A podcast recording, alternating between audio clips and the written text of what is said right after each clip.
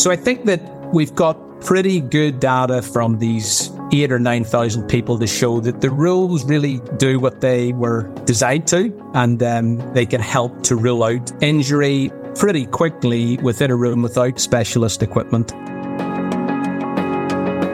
The Ottawa ankle rules can be a really useful clinical test to rule out bony ankle injuries after trauma.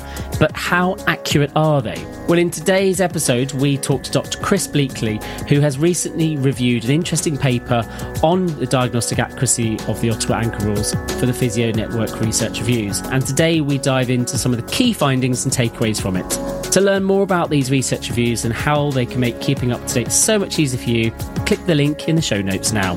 Chris is a chartered physiotherapist and senior lecturer at the Ulster University, and he's a leading academic physiotherapist, having published extensively in the field of ankle injuries. Chris enjoys teaching research methods to health science students, and he continues his clinical work at the RE:Play Physiotherapy Clinic in Belfast, Northern Ireland. I think you'll really enjoy this episode. There are some key takeaways, and it can really highlight the usefulness of the Ottawa ankle rules.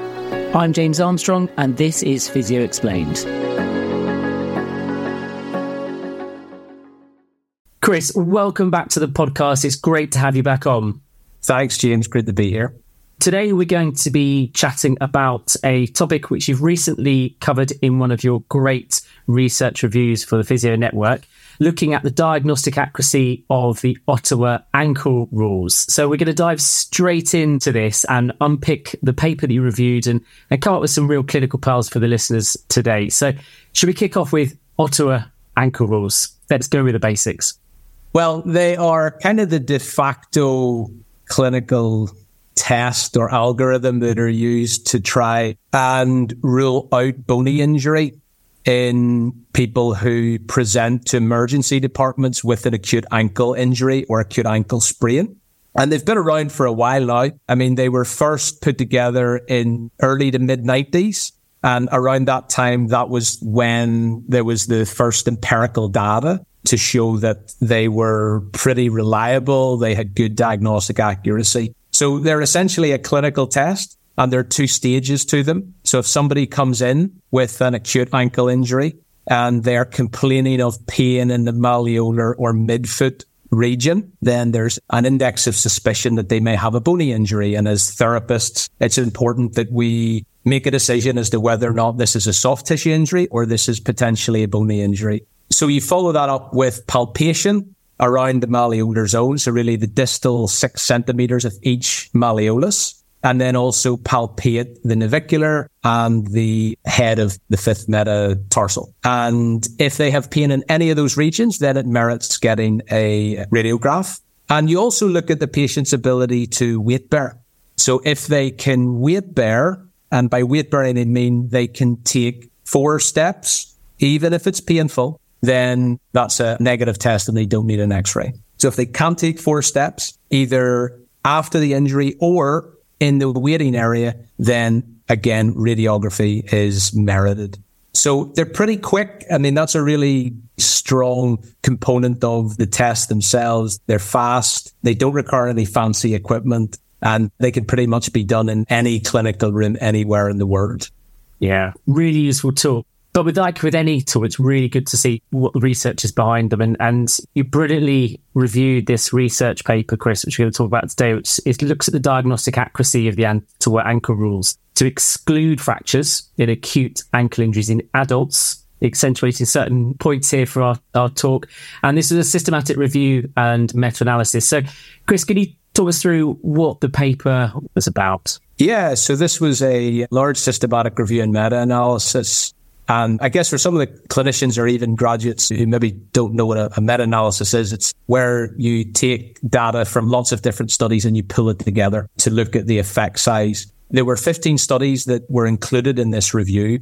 All of them had looked at the diagnostic accuracy of the Ottawa ankle rules. And the authors of the systematic review did a nice job. They used the Prisma guidelines as a template to, to undertake their review. They pre-registered it. They looked at the study quality of the 15 studies and they also then looked at the pooled data essentially. There were data from over 9,000 or around 9,000 participants. So if you take all the separate studies and you pull that together, um, it was diagnostic accuracy data from 9,000 people, which is, again, there aren't too many clinical tests out there where we have that breadth and that depth of data. I think the other positive was that it's data from lots of different countries. So this isn't just one emergency department sitting somewhere in the world. It was a variety of different emergency departments which gives a little bit of external validity to the findings as well. So the data are generalizable across the board.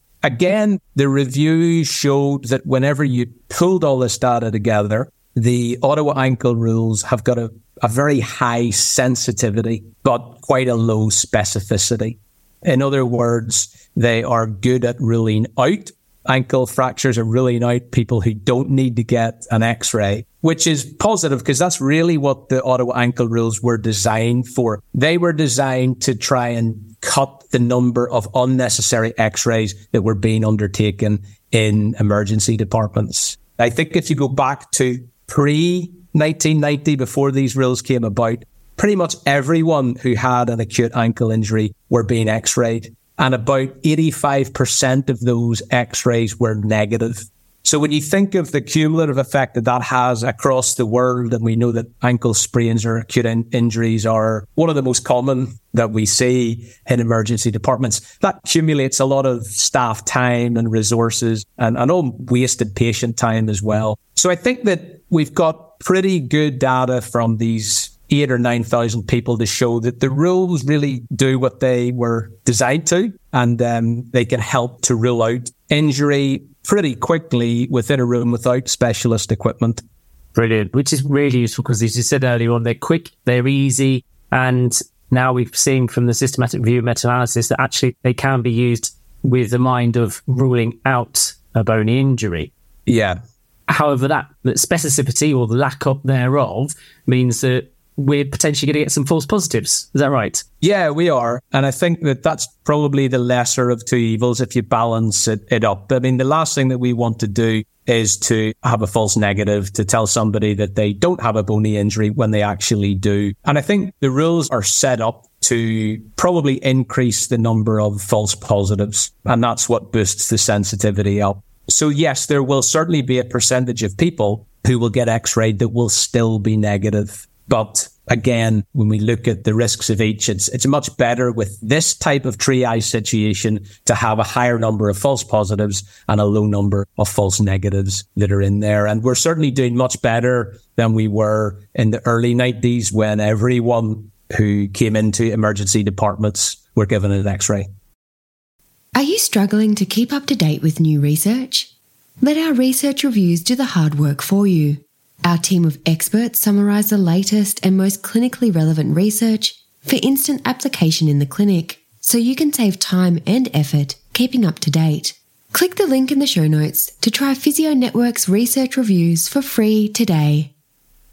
So, looking at this paper, Chris, what were the limitations of the review? There are always limitations. There was some heterogeneity in the findings. So, in other words, not all studies showed consistently the same effects. So some of the studies had sensitivities that were 90 plus. Others were a little bit lower than that. So there wasn't consistency there. There's a little bit of noise in the data. There was also probably more noise when you looked at the specificity. In some of the studies, the specificity was as high as 60% or 0.6. In others, it was 0.1 or 10%. So there's a little bit of differences in sampling error. Normally, best practice, if that does occur within a review, is the authors should go in and try and explain that and try and see, well, why are there such differences across these studies? This isn't a criticism of the authors. Uh, they weren't able to do that. They weren't able to go in and examine the heterogeneity simply because there wasn't enough separate studies to do that. So normally what you would do is either a subgroup analysis to try and look and see maybe this is differences in the country, differences in the levels of experience of the practitioners that is driving this difference in the diagnostic accuracy. Sometimes they can do meta regression and it's another way to do that.